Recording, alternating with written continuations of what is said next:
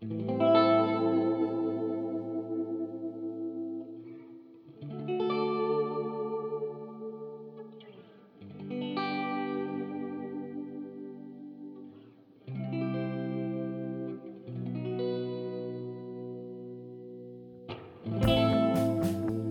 episode of Barrel Tasting with Howard Fletcher is brought to you by my friends at Catoctin Creek Distilling Company. Located in Purcellville, Virginia, Catoctin Creek Distilling Company is the Virginia rye whiskey. From its traditional production methods to the land that infuses every bottle, everything about Catoctin Creek is inspired by the history and craft of Virginia. Founded by Scott and Becky Harris in 2009, Catoctin Creek is proud to be the first legal distillery since Prohibition in Loudoun County. And if you were drinking whiskey in Virginia before Prohibition, you are most certainly drinking rye whiskey, which is what Catoctin Creek is known for. Considered Virginia's most awarded whiskey, Catoctin Creek's flagship product, Roundstone Rye, is a 100% rye single barrel whiskey produced in the tradition of slower distillation in copper pot stills. That process results in a richer flavor, texture, and spice this whiskey is delicious. So if you're ever in Purcellville, Virginia, stop in and say hello to Scott and Becky Harris at Catoctin Creek Distilling and tell them that Howard sent you and get some Roundstone Rye. It makes some darn good gin and brandy too, I'm gonna tell you. So just stop in and see them. You'll be very happy you did. And now, let's get on with the show.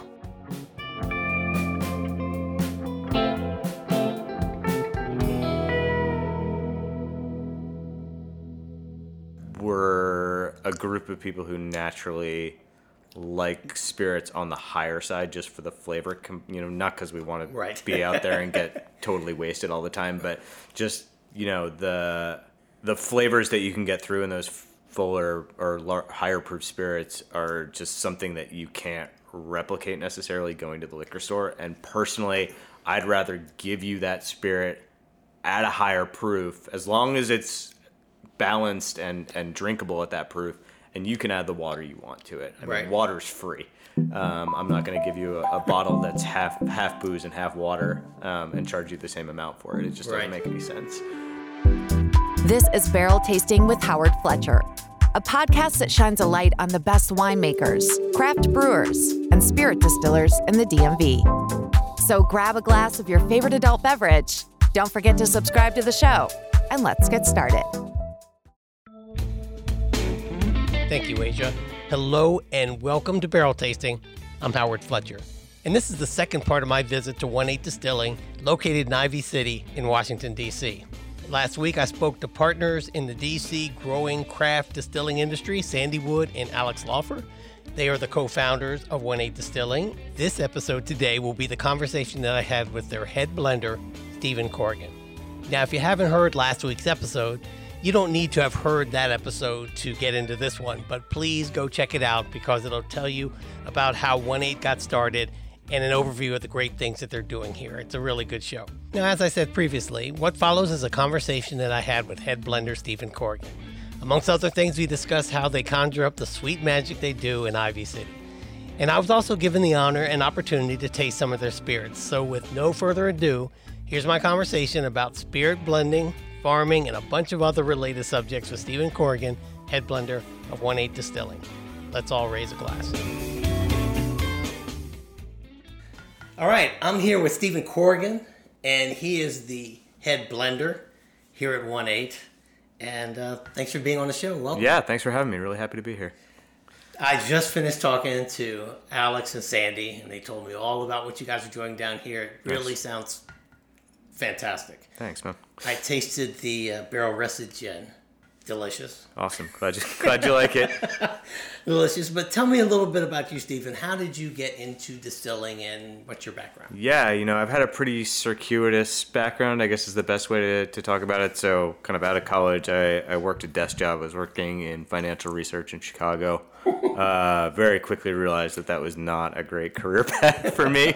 Um, just being behind a desk was, was kind of a death sentence for me. So, during that time, I was really looking for ways to get out of the house, work outside, do things that were, were very tangible and, and, and hands on and things like that. Um, so I got hooked up with this community gardening group in Chicago, did that for a couple years as a volunteer. um, just just part time, kind of on my on my nights and weekends and stuff like that, and decided I wanted to pursue that as a career. Uh, went back to school for sustainable farming. Um, did that uh, a little bit all over the world, mostly focused kind of in the Northeast, so up in New England, mostly um, a little bit in Europe as well. Um, and during that time, I kind of spent, uh, I got exposed to the wine world as well. Did that um, kind of hand in hand. Was was doing some farming, you know, growing grapes and, and, pruning and stuff like that out in the vineyards, and then working in wineries as well. So um, did that in Italy, did that in Germany, did that up in Maine, which turned out to be kind of a crazy idea that didn't work out so well. Um, as as someone who's into wine, as I know you are, probably understands why that's a hard hard thing to take on. Uh, but I always had this kind of interest in alcohol. You know, not only being able to kind of grow something with my hands, but then being able to transform it into a product as well was something that really spoke to me. Spent about two or three years kind of in that in that wine and, and alcohol world. Also got uh, exposed to a distiller, uh, working part time at a distillery up in Maine while I was up there. So that kind of cut my teeth on it. Um, really kind of sparked my interest. Um, and then went back into doing kind of full time vegetable farming. Did that in Massachusetts, and then moved down to Virginia to work at a nonprofit down here. And the cool thing about vegetable farming, and one of the things that I always loved about it, is that it really gives you your winters to do with whatever you want. um, so one winter, I heard these guys were opening up. I said, "Hey, do you mind if I come and be free labor?" They said, "Sure." Uh, and then I just sort of never left. Okay. so okay. Uh, I've been here pretty much since the doors opened. Wow. So um, how do you become a head blender? Because you must have a very good palate, I'm assuming. Uh, yeah, you know, I, I, don't, I don't like to boast too much, but uh, you know, I, the thing that I think is important, or is the most important, is really to have this kind of library of flavors that you can draw on. So I'm someone who just kind of my background, kind of being around food all the time. This is gonna sound gross, but I kind of am always putting stuff in my mouth. Okay. Um, and that's uh, uh, you know, a really good way to kind of build up this library of flavors. And I think one of the most powerful things that flavor can do for us is connect back to memories. So that's kind of uh, flavor sensations and being able to trigger memories is something that I've always felt really strongly. Um, so it's not uncommon when I'm tasting a spirit or tasting anything for that matter that I you know recall things from my childhood, recall things from five years ago, um, and and am very able to connect that to a, a specific memory of, of having eaten or drank something uh, previously. So um, I think being able to kind of have that large library to be able to draw on both both from taste, you know, we always sort of concentrate on taste for this, but I think smell is also a, a really strong part of it as well. Mm-hmm. Uh, so those kinds of tastes and, and smells. Um, is something that's important. So one of the interesting things for blending for what we do, you know, if if you talk to a blender at one of the larger distilleries or you know someone who's putting out tens of thousands of barrels a year is that they constantly have to go for that sort of consistent flavor profile and right. for a lot of our flagship products you know that is important um, but we have the uh, ability to kind of have these one-off products and have things that uh, we're really just kind of focused on the best flavors and trying to be able to, you know, whether it's going out into the barrel room or, or changing things in the distillation process to try to find that kind of optimal flavor um, is something that I really enjoy doing. And on the product consistency mm-hmm. piece, because that's that's really intriguing to me. Yeah. Because uh, as you said, um, I know a lot more about wine, more familiar with wine than I am with uh, distilling spirits, and you know, with wine, the the grape juice mm-hmm. is so different year to year. Yeah. That it's very difficult to be able to make that consistently. Now, in my, as being a novice, being knowing nothing about mixing spirits, I'm thinking it's more like chemistry, so it's just a recipe. But I'm thinking that from hearing from you, it's not. Yeah, I mean it's it's a little bit more consistent, especially if you're just looking at at fruit versus grain. You know, fruit is going to have a lot more variability from year to year, and that's the reason why you look at you know most wineries out there put a vintage date Correct. on the bottle. Um, I honestly wish we could do that for spirits, and there are some people kind of playing around with it. Um, but you know, it there is a lot more variability from year to year with fruit than grain. You know, mm. whether it's going to go into a, a, fermented product like wine, or whether it's going to go into a distilled product like a brandy or a you know, um, applejack or cognac, whatever um, it's going to be. You know, if you go to places like Cognac in France and, and Normandy, where they produce Calvados, you know, you will see vintage dates on bottles, and you can see a pretty clear distinction from year to year, which is interesting to see. Um, that being said, you know, there definitely is variability in the characteristics of grain from year to year, and based on where that grain is grown as well. There is a level of, of terroir in spirits that I don't think a lot of people focus too much on or talk too much about. And you know, having the ability to work as closely as we do with some of the farmers that we work with, we're able to kind of capitalize on that a little bit. We're not constantly going to some sort of big commodity grain market to pick up our grain every um, time we need to do an order. You know, we're working with three or four different farms, and you talk to them, and you can tell it's been a bad year. For like this year, for example, the corn harvest for the corn, uh, variety of corn that we like to use was like a quarter of what it typically is in a typical year, and that tells you that it was a super tough growing season. Um, you know, it was a little bit higher moisture content, so it took a little bit longer to dry down for the stuff they were able to harvest, and and uh, you know that's causing some some interesting variability in some of the spirits that yeah, I was, I was just about to ask you that about the flavor profile because you know I know there's a lot more water in grapes Mm-hmm. So if it, uh, you know, if there's a heavily, heavily rainy season, uh, yeah, usually, especially red grapes, it takes its toll on them. They mm-hmm. have no flavor or yeah. not enough flavor. Same with corn.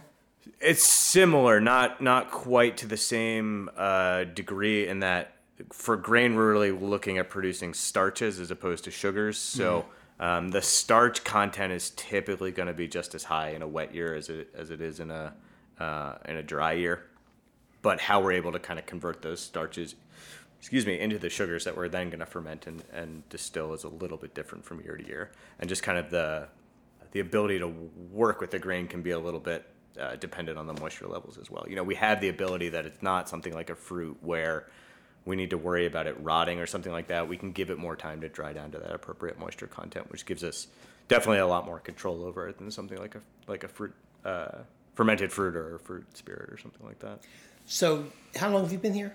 Been here just over five years now. Okay, so you were here almost from the beginning. Pretty much, yeah. Okay, yeah. so you've had a hand in most all of the spirits that have, as far as the, the, developing the flavor profile of most all the spirits. Yeah, you know, we've each taken kind of leads on different uh, different focuses. Um, so one of our old previous assistant distillers had was really focused on gins, and that was kind of his his brainchild. So he definitely developed the recipe for the gins that um, you guys are tasting today uh, my focus has been a lot more on our aging program and, and making sure that that kind of continues to develop. Well, I, you know, I see you pulled the Ivy yeah. City Gin because that's what I asked about, but I'm really curious about, and I will taste that. Perfect. but, perfect. but I, I am also curious about something that you've had a hand in because I that process I'd like to kind of break down. Yeah. How you got to where it is. For so sure. I guess maybe we'll start with that that. Yeah, that we can start with the gin. Now, in the botanicals that are used in the gin. This recipe or this combination was already there when you uh, it, that was put together by someone else. Is that what you were telling me? Uh, we all sort of had a, a, hand in it. It was one that we very much developed as a team, I would say one of our previous assistant distillers kind of took the lead on it and would come up with different blends, and we would all kind of try it and critique it together. Mm-hmm. Um, so he was a little bit more kind of actively managing that one. Mm-hmm. Um, but yeah, it was definitely a profile that we were all shooting for. You know, it's very easy to fall in this trap with gins. I feel like of either trying to mimic something like a London Dry style that's very, very juniper forward, right. um, or the kind of flip side that I'm seeing a lot of, especially craft distillers, get into is to focus much more heavily on the citrus components. Um, so things that are like almost have that kind of lemon pledge right. uh, bouquet coming at you. So we wanted something that was a little bit sort of spicier uh, in profile, and our head distiller Alex had this idea of trying to use a locally forage botanical, and that's where we, we, he came across the Appalachian allspice or American spice bush um, as the signature botanical in there, which I'm, I'm sure he spoke about in the in the barrel gin as well. Um, but really kind of gives it this nice spicy profile, sort of baking spice, cinnamon, nutmeg, that sort of thing coming through, which is I know when we first released this gin, we claimed we were the the first distillery to use that in a gin, and subsequently we were corrected that there were a couple before us. But you know, one that I think kind of gives a nice, unique profile. And one of the few gins that I can recommend to people who just kind of like to sip gin. You know, mm-hmm. it's it's not typically a spirit that I think about just kind of pouring myself a glass or, or putting an ice cube or something in, but it's one that I think it lends itself uh, pretty well to that, as well as doing you know something that's a much more uh, spirit focused gin cocktail like a martini or something like that, where you don't have to put a lot of vermouth in it to get any sort of of, uh, of flavor to it. Right. Well, one of the things that really is a, uh, attracted me to the craft gin in this uh, region is the fact that you can. It's so complex mm-hmm. if it's done right that you can just you know put some ice, put it on some ice. That's how you know I'll drink it, or maybe a little mm-hmm. bit of soda, and that's it, and it's it's good. You're the perfect perfect person to ask about this. Okay. I noticed on your website, on the uh, One Eight website, uh, there was a question asked of everybody about what spirit is there that you aren't currently making that you would like to make, and I think it was I don't know if it was Alex or Sandy, but one of them said the Genever. Genever, yeah. Uh, Jen. What is and which is something you hear about, especially you go in these craft places all the time what is the what is Genever gin? I know it's obvious the the, the London gin, the British mm-hmm. gin is very juniper forward. Right. What is it about Genever that makes Genever?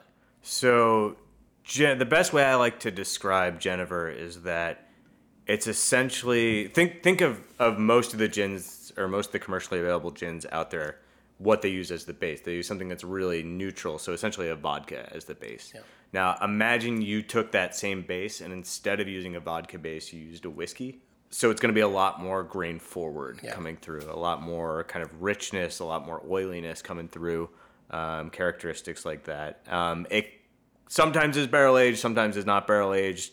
You know, typically if you're doing something that's going to mimic like an old Tom style um, of of Genever, then it, it, typically will have some barrel aging on it, um, but definitely not something that's uh, 100% necessary.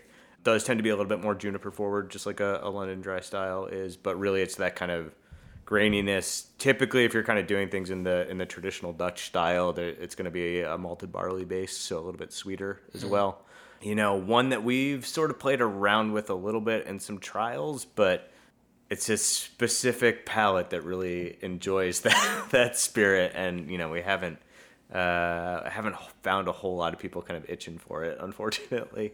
Um, you know, we're we're we're always trying to push the envelopes of what we can do and experiment with a lot of new things. But at the end of the day, we need, do need to have some people out there who are, are willing to drink it as well. right, right, yeah. You're um, trying to sell it, yeah. So, uh, yeah, we sort of compromised in that and in, in, in pushing more of the the barrel aged spirit that we have out there, which you know, I think it uses a very similar uh, botanical profile to the to the Ivy City Gin, just kind of obviously with the with the added layers of the of the wood interaction, but then just kind of some amped up botanicals as well. So you'll notice a lot more juniper forward there um, versus the Ivy City, which you know we purposely dialed that juniper back so that yeah. we weren't kind of um, mimicking something like a London dry style and allowing some of the other botanicals to shine a little bit better as well. So. Yeah yeah, that's that's kind of where where we stand on it. I'm not going to say we're not going to do a Genever down the down the line, but um, it's it's probably not the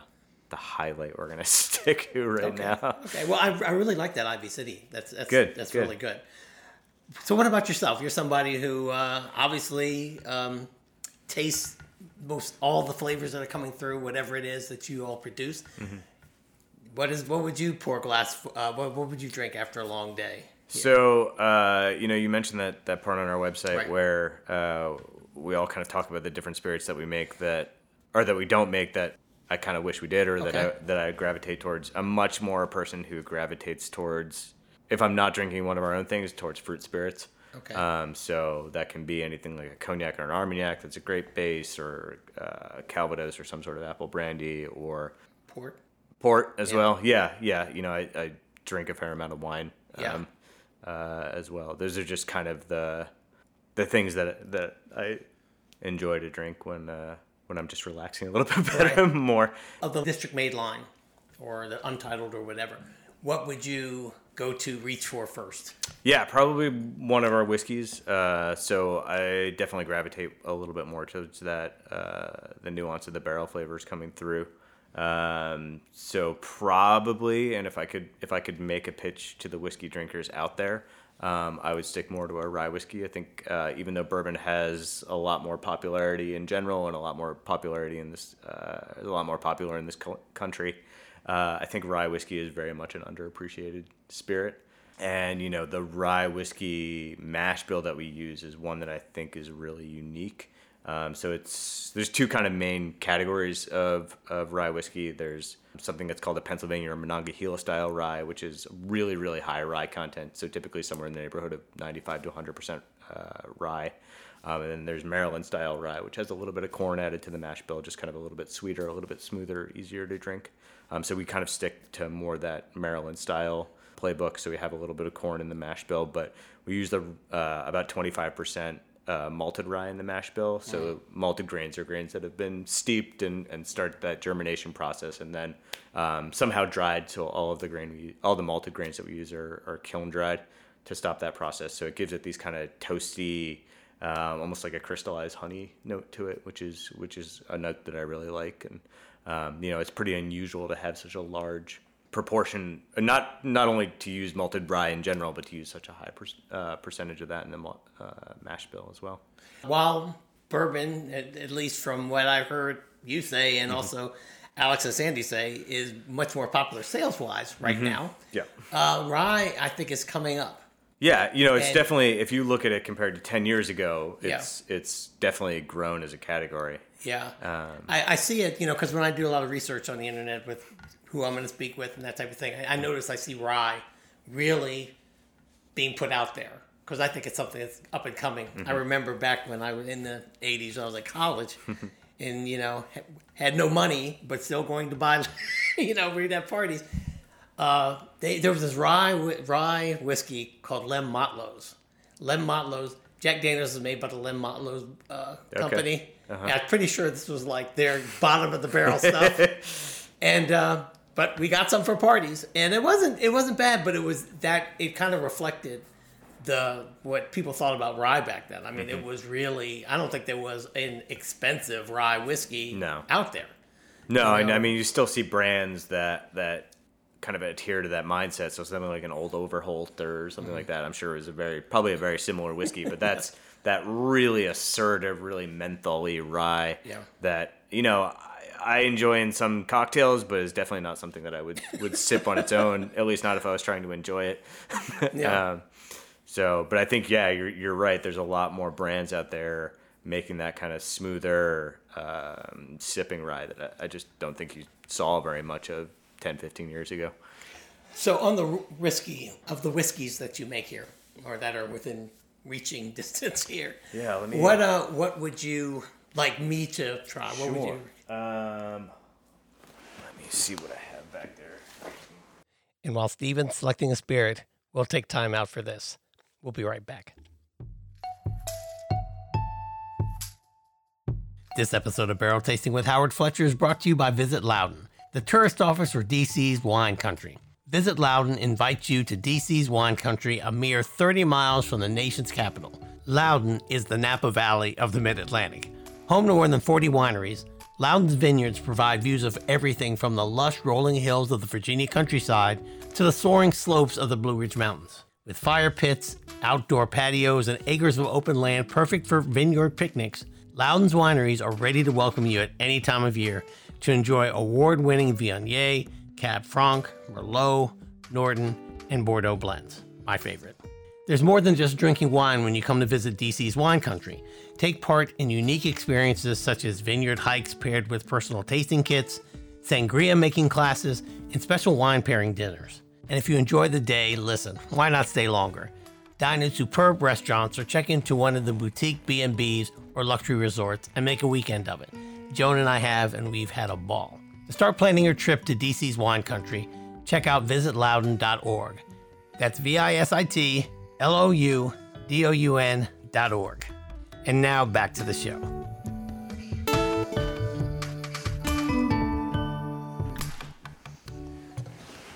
So, this guy that I just poured you is our cask strength rye. Um, so, a little bit older than kind of our flagship, so just over five years old.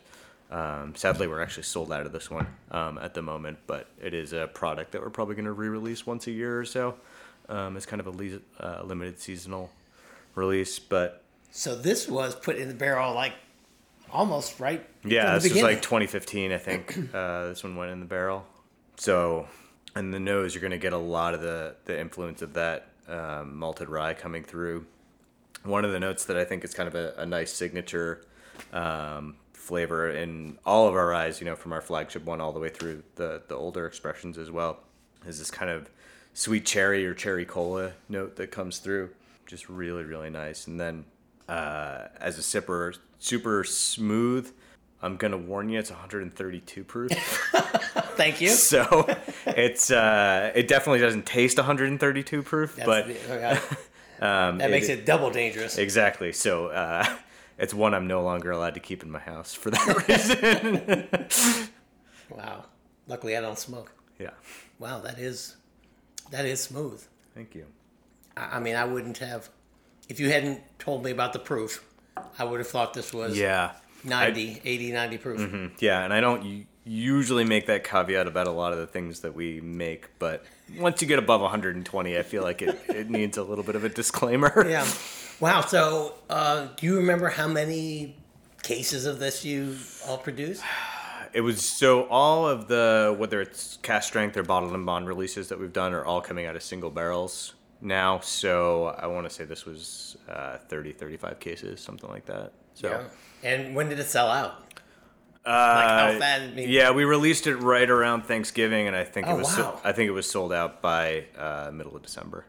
Um, That's so, crazy. So it was it was pretty quick. um, yeah, and you know we've been really really careful with these uh, these more limited releases because you know it the old stock that we have back there is limited. Right. Um, and you know, it's tempting to just be like, oh, we're going to keep rolling out this product again and again, but we don't want to get to this situation where we, we completely run out of it. So, so uh, is this this uh, cask strength bourbon? It are you going to try to keep it at five years? Like it, like did you make some in 2016 and then that's going to be the next release yeah so i think the the rye whiskey is going to stay somewhere in that kind of five to six year range um, we haven't released a cask strength bourbon yet. Probably going to wait till it's at least six years old to do that, and then you know probably keep that. I would say somewhere in like the six to eight year range. Mm. Um, you know, it's uh, our oldest barrel back there just turned six back in December. Um, so we're not totally 100% sure how those flavors are going to develop over the next couple of years, but I think that's going to be kind of where our bourbon's going to going to pour best in that kind of six to eight year um, time frame. Wow, that's that is uh, well, I'm marveling over it. It tastes it tastes very good, and the nose was good. I'm I, am i am not admittedly uh, a whiskey drinker to the extent where I'm really mm-hmm. di- you know breaking down the flavors of it, but the fact that it's that proof, I mean. Mm-hmm. This stuff, I would buy. Bo- I would buy a bottle of this just for that, just for like a, a, a, party trick. Here, Taste mm-hmm. this. That's 130 proof. Yeah, and you know that's I would say that's something that we purposely cultivated as a house style for for better or worse. I guess is the best way to say. Um, you know, we're we're a group of people who naturally like spirits on the higher side just for the flavor you know not because we want to right. be out there and get totally wasted all the time but just you know the the flavors that you can get through in those fuller or higher proof spirits are just something that you can't replicate necessarily going to the liquor store. And personally, I'd rather give you that spirit at a higher proof as long as it's balanced and, and drinkable at that proof and you can add the water you want to it. I right. mean, water's free. Um, I'm not going to give you a, a, bottle that's half half booze and half water um, and charge you the same amount for it. It just doesn't make any sense. Right. Um, so you'll notice that a lot of the spirits that, that we produce are on the higher side, um, with the exception of the gin, gin that you take. Although we actually are going to be uh, slightly tweaking that formulation and raising the proof of, of, the gin as well. So currently we have it as an 80 proof spirit.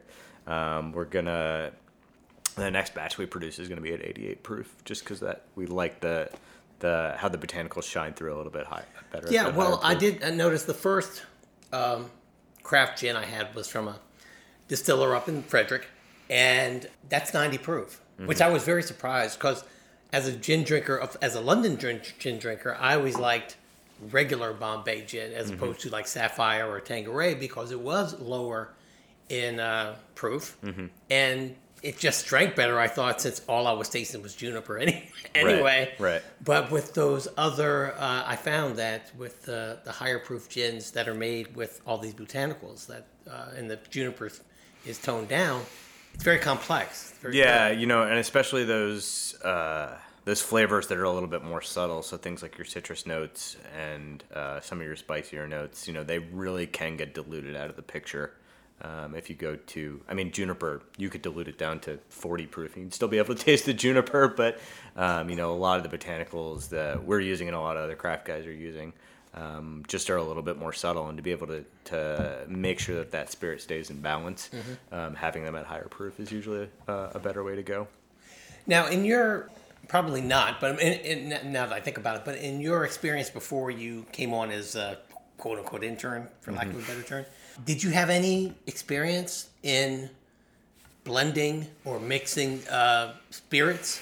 You mentioned, you know, back you'd worked in some with some wine, I think. Mm-hmm. Yeah, so, so, I had done a little bit of work of, of blending wine. Um, not so much spirits, mm-hmm. really. Um, I'd sort of, uh, like I said, uh, uh, done a, a brief stint at a distillery up in Maine, so I'd sort of watched it being done, but not had a whole lot of um, experience on my own that being said, I was never totally happy with a lot of the spirits that I could get from liquor stores. So I would sometimes blending seems like such a uh, a generous way to put it, but yeah. um, I would constantly kind of mix things together to to, try to hit flavor profiles oh, that, uh, that I wanted.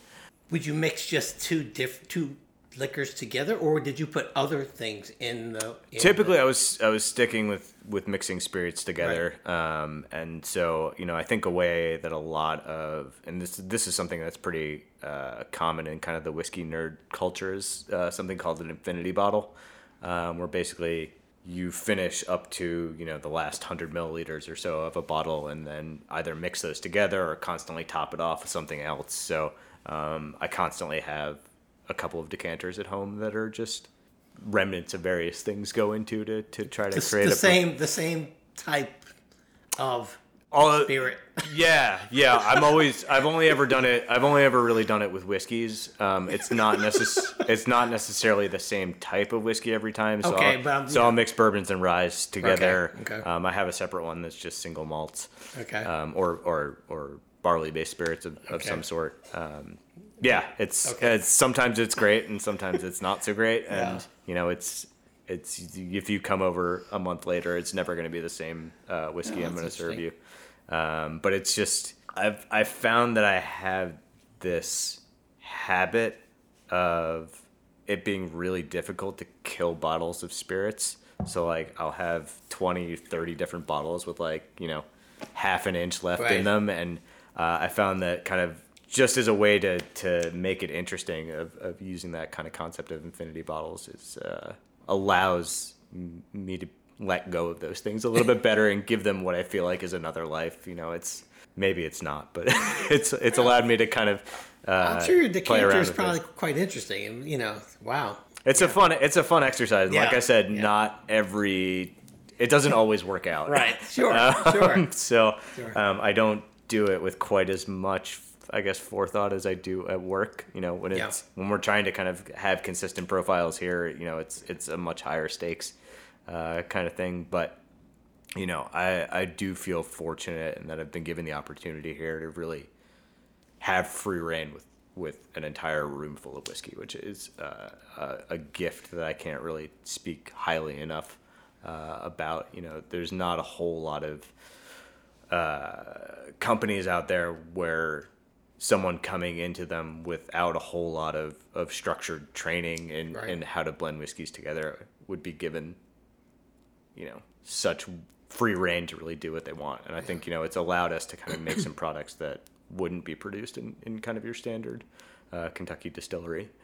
Well, I think that's what this is, uh, this whole craft movement here is all about, mm-hmm. which I thought, well, to me, at least that's what I find very interesting and uh, intriguing about it, attractive about it, is that, uh, you know, you can, there are like little labs, little mm-hmm. laboratories, and, you know, you can create something that is, that is unique to this area. I was uh, talking to a craft beer guy, and well, I always ask this of the craft beer guy because you hear about these New England IPAs, California IPAs, and I'm waiting for like, can we get a Mid Atlantic IPA or Maryland IPA or Virginia, whatever, you know, mm-hmm. something like the District IPA.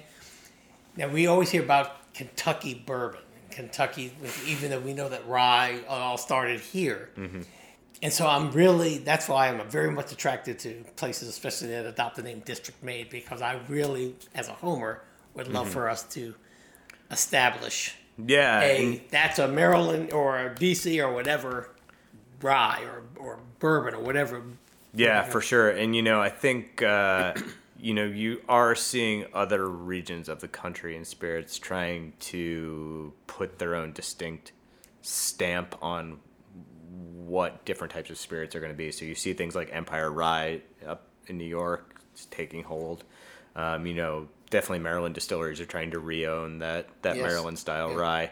rye. Um, you know, the one thing that I think is going to always make that difficult, especially for different people coming into this with different ideas about what something should be, is that it's really hard to make a regional style yeah. together and, and and to get that group thought you know and I think the way a lot of these kind of distillery guilds and things like that are, are approaching that issue or just kind of putting the parameters of like hey it needs to be at least 50 or 75 percent locally grown grain and it and you know it needs to be at least two years old and some of these kind of parameters around it but you know let the distillers do what they think is best and honestly you know the stuff that we make is not going to be to everyone's taste uh, and the stuff that another distillery makes might not be to our taste. But like I think that's that's kind of the point, yeah. right? You yeah. know, put out uh, and that's something that I've always said is that we put out the stuff that we like to drink. And we hope there's enough people out there that agree with us, um, and that's really the best we can do. You know, I'm not going to put out something that's necessarily going to appeal to to everyone's palate. I mean, with spirits, you just can't do that. Um, you know, no matter how much sugar you dump in something, not everyone's going to want to drink it. um, uh, but we can put out something that we think adds to the conversation and is in a style that we like. And, and you know, what we've found so far is that there are a lot of people out there who, who like to drink like we drink. So, um, you know, that's been, that's been rewarding for sure. Well, I'm looking at the, uh, at the clock and I know I'm taking up a lot of your time. Yeah. I know you got something coming at in a little while, delivery coming. Mm-hmm. So, with the time we have left, um, and I do appreciate this, I appreciate you pouring this apparently very sacred. Uh, yeah, I think that's I think that's the last like oh, 200 geez. milliliters in the building. Oh so. my god! you know, I've, i am honored. This is this was really neat. Um, what what would you like to first? Do you have any advice for anybody who's interested in getting into this business as somebody who came into it just from something not so you know you came from a farm background so that's mm-hmm. very much connected to this but anyway yeah. somebody listening to the podcast is saying i'd like to get into distilling. I don't know how to do it. Do you have any tips? Um, you know the i mean two pieces of advice that i can give you would be learn what you like to drink and learn a little bit about how it's made. So you know if you like to drink whiskey go out there and try as many types of whiskey as you can. Try them from all over the the the different regions of the country. Try them from all over the world. You know i think we're we're in a really interesting time in in whiskey and a lot of different spirits where you know there's Italian single malts and, and different types of whiskeys being made out there, French, English, you know, uh, Taiwan, all sorts of things. Which you know go out there and, and see what you like and see why it speaks to you. Do a little bit of research about what and how those are made really appeals to you. And then second, go out and meet the people making it. You know, uh, if I hadn't reached out to the guys here and just said, "Hey, can I come hang out?" because I got nothing better to do, I wouldn't be here right now. Um, and I think everyone who is who starts a business like this and is passionate about what they're doing wants to talk about it and wants to tell you what they're doing, why they're doing it, and why they have a passion uh, or why they have a passion for it. And um, you know, sometimes those people won't shut up. but um, I've found it to be an industry where people are more than happy to share and more than happy to welcome you in. Yeah. Um, so, that's why I have a podcast. yeah, exactly. And, you know, I, I, I think that's really the best way to do it. And, you know, I'm someone who's very much more of an introverted person. So it can be difficult to kind of go out there and try to make those connections for, for someone like me. But um, I've found over the years that uh, it's a group of people that um, are just so welcoming and so happy to um, expand the fold as much as possible. So um, I really think that anyone who's interested will will find a welcoming committee to to welcome you in. And well, and Stephen, just you know, mic is yours again to say whatever you'd like people to know about what's happening down here at One Eight District Made.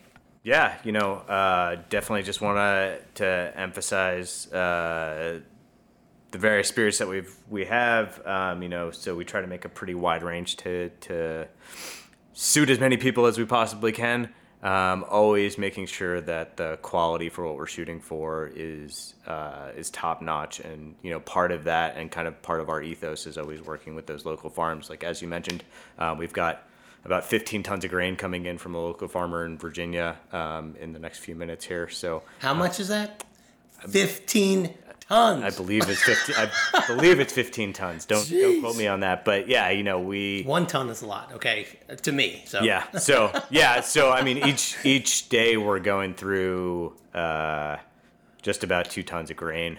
Um, so um, you know we we go through a lot of it and making sure that that as much of that uh, money and support stays in our local economy, the the better. You know, as someone who who was previously a full time farmer, you know, that's definitely something I'm super passionate about, about making sure that we're um, creating and sustaining those local foodways um, is definitely something that's important. But at the end of the day, you know, really for us, it's about putting out a product that we feel is better, being able to work with those farms and um, knowing the specifics about the ingredients that we're using and knowing how we can use those to um, craft a product that's uh, going to be delicious at the end of the day is really what we're all about. So, well, I think you've been successful in that yeah. uh, in that vein. So thank you very much, Stephen. Yeah, for, thank you. For the Appreciate time. it. Um, I hope people listening learned a lot. I certainly have learned a lot. Awesome. I always do. So uh, thanks, and uh, I'll be back. Sounds good, man. All right, bye bye. Well, that's another show in the books. I had a great time speaking with Stephen Corrigan of One Eight Distilling. If you live in or near the DMV, or if you're planning to visit the nation's capital, please go to One Eight Distilling's website to see when you can pop by to pick up a bottle of Ivy City Gin or rye or untitled whiskey or whatever they have. Whatever you get, it's going to be good. Trust me. I'd like to thank the 1 8 team for taking time out of their busy schedule to be guests on my show. Stephen, you're always welcome to come on and discuss all things craft spirits, infinity bottles, and DC related. I'm all about promoting the craft beverage industry in the DMV because it's some of the best in the nation. And if you agree with that sentiment, please share the podcast. The more it grows, the more we can get the word out about craft beverage culture in the DMV. This show was written, produced, and birthed by yours truly. I'm Howard Fletcher. I'll be back next week with another craft beverage maker in the DMV to introduce to you. I know there's a ton of media you could be listening to besides me, and that's why I work so hard to bring you the content that I do. I truly appreciate your time investment in me. Thanks again for listening. And remember, always have a designated driver so I'll see you next time. East Vicata. You have been listening to Barrel Tasting with Howard Fletcher, part of the Fletcher Podcast Group. You can reach Howard at his website, barreltastingpod.com. I'm Asia Blue. Thanks for listening. See you next time.